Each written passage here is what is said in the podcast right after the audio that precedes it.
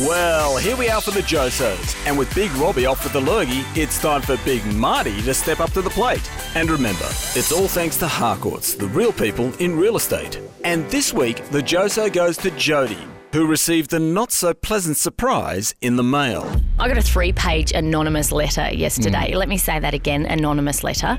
So the person didn't even have the courage to put their name on it. What did it say? Um, it attacked every facet of my character from my laugh to my appearance to my family. Yep. Uh, she also said, I live for the day that you get axed. Uh, you and me both, Dal, then I can sleep in. Yep. And it hurt, didn't it? Well, it, of course it hurts. What, you think I'm not a human being and I don't have Exactly. feelings? My Um, God, it's awful. Listener Bridget weighed in.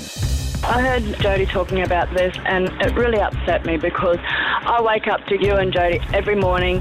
Jodie is such a beautiful lady. She brings um, happiness to my day and I love having Jodie in my life. which fired Jodie up. Okay, I can say nothing, or I can sit here and say to that woman this morning, you know what? Piss off. That is mm. not okay. Mm. Because bullies trade on intimidation mm. and they bank on being so nasty that people are frightened into submission, and I won't do that. If mm-hmm. that was my child writing those words, Yep. I'd be absolutely mortified and ashamed. But the kicker was this she accused me of being a bully. Yep. And the thing is, You've just spent three pages detailing how much you hate me and what a revolting human being I am. Who's the hmm. freaking bully here? Hmm. If listening to this show in the morning makes you unhappy, don't do it. Hmm. Switch over. And all that inspired Lainey and her young son Josh to speak up. Um, we were sitting at the breakfast table and the kids were obviously having their brekkie. Yeah. And Josh, my son, said, Listen, Mum, listen, this lady's being bullied. And it was only the night before, after much crying and reassurance from my husband and myself, that we found out our eight year old was being bullied as well. Oh, gee. Oh, Lainey. Um, that's all right. And he said, um, he said, so I'm not the problem. I said, no, mate, you're not the problem. So I can't say thank you enough. He's realised that he's not the problem. It's the other person that's the problem. His whole attitude was absolutely shocking until I think he heard your message, Jodie. Oh, Yeah, he'd sit there and say, I'm an idiot, I wish I wasn't here. no. And the last straw was for an eight-year-old to say, I wish I was dead. Hello. hey, Joshy, how you doing? Good. Are you having a rough time at school?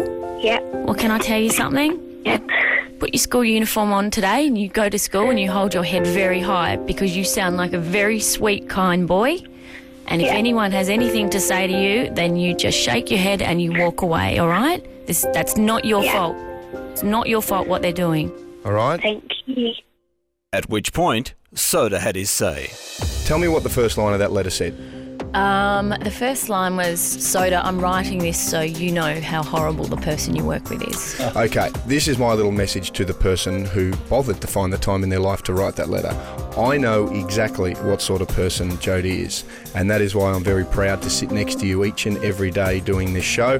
And in fact, Jodie, if it wasn't for you, I wouldn't be sitting in this chair. I would have gone a long time ago. So that's pretty simple. Um, I think I would like to say also, on behalf of everyone here, to anyone that's even had a positive thought from you standing up about being bullied by this letter, um, and to all of our friends that are out there that watch the show, your response has been mind blowing. And I know, Jodie, that you have found that enormously supportive, haven't you? Yeah, I have. Because you were pretty down yesterday. Yeah. And finally, Deirdre pretty much summed up what we all felt. I'd like to say to start with that that was absolutely disgraceful that a human being could do something like that.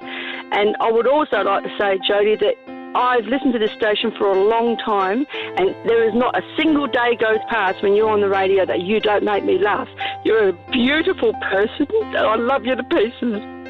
See, there you go, Jodie. You've got a lot of support out there, and people are unbelievably grateful about what you do. And you've changed many, many lives from your role behind a microphone, and you continue to do that. And for the person that wrote that, get stuffed. Right, thanks, Soda. And that about wraps it up for another week. Hopefully, the big fella's back on deck next week, but until then, like another big fella once said, Hasta la vista, baby! From Team Jodie and Soda.